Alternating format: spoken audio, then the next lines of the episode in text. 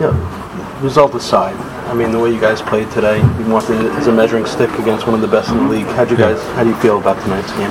Tim? Probably got stronger as the game went on. I think. Uh, I mean, pretty evident that we got some things that we got to work on, and I think there's some uh, quite a bit of indecision.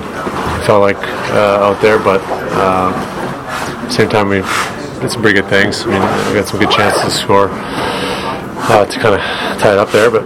Um, yeah, it's a good hockey team over there, and I think we uh, um, feels good to get our feet wet, anyways, and, and, and, and you know we got something to kind of look at, learn off of, and build from. And when a game turns like that, one-one game, missed high stick penalty right off the face-off, does that kind of deflating in the way you guys came back? Is that something we can build on? Yeah, it's I mean, it's. I mean, missed calls are going to happen. I mean, and these own draws are going to happen. So you got to learn to deal with it. And um, you know, we. Uh, um, yeah, I thought we responded right, right way. We didn't deflate. I thought we kind of kept our head up and, and kept uh, kept on the forecheck and went after them and tried to create some opportunities of our own. So uh, yeah, that was a good sign.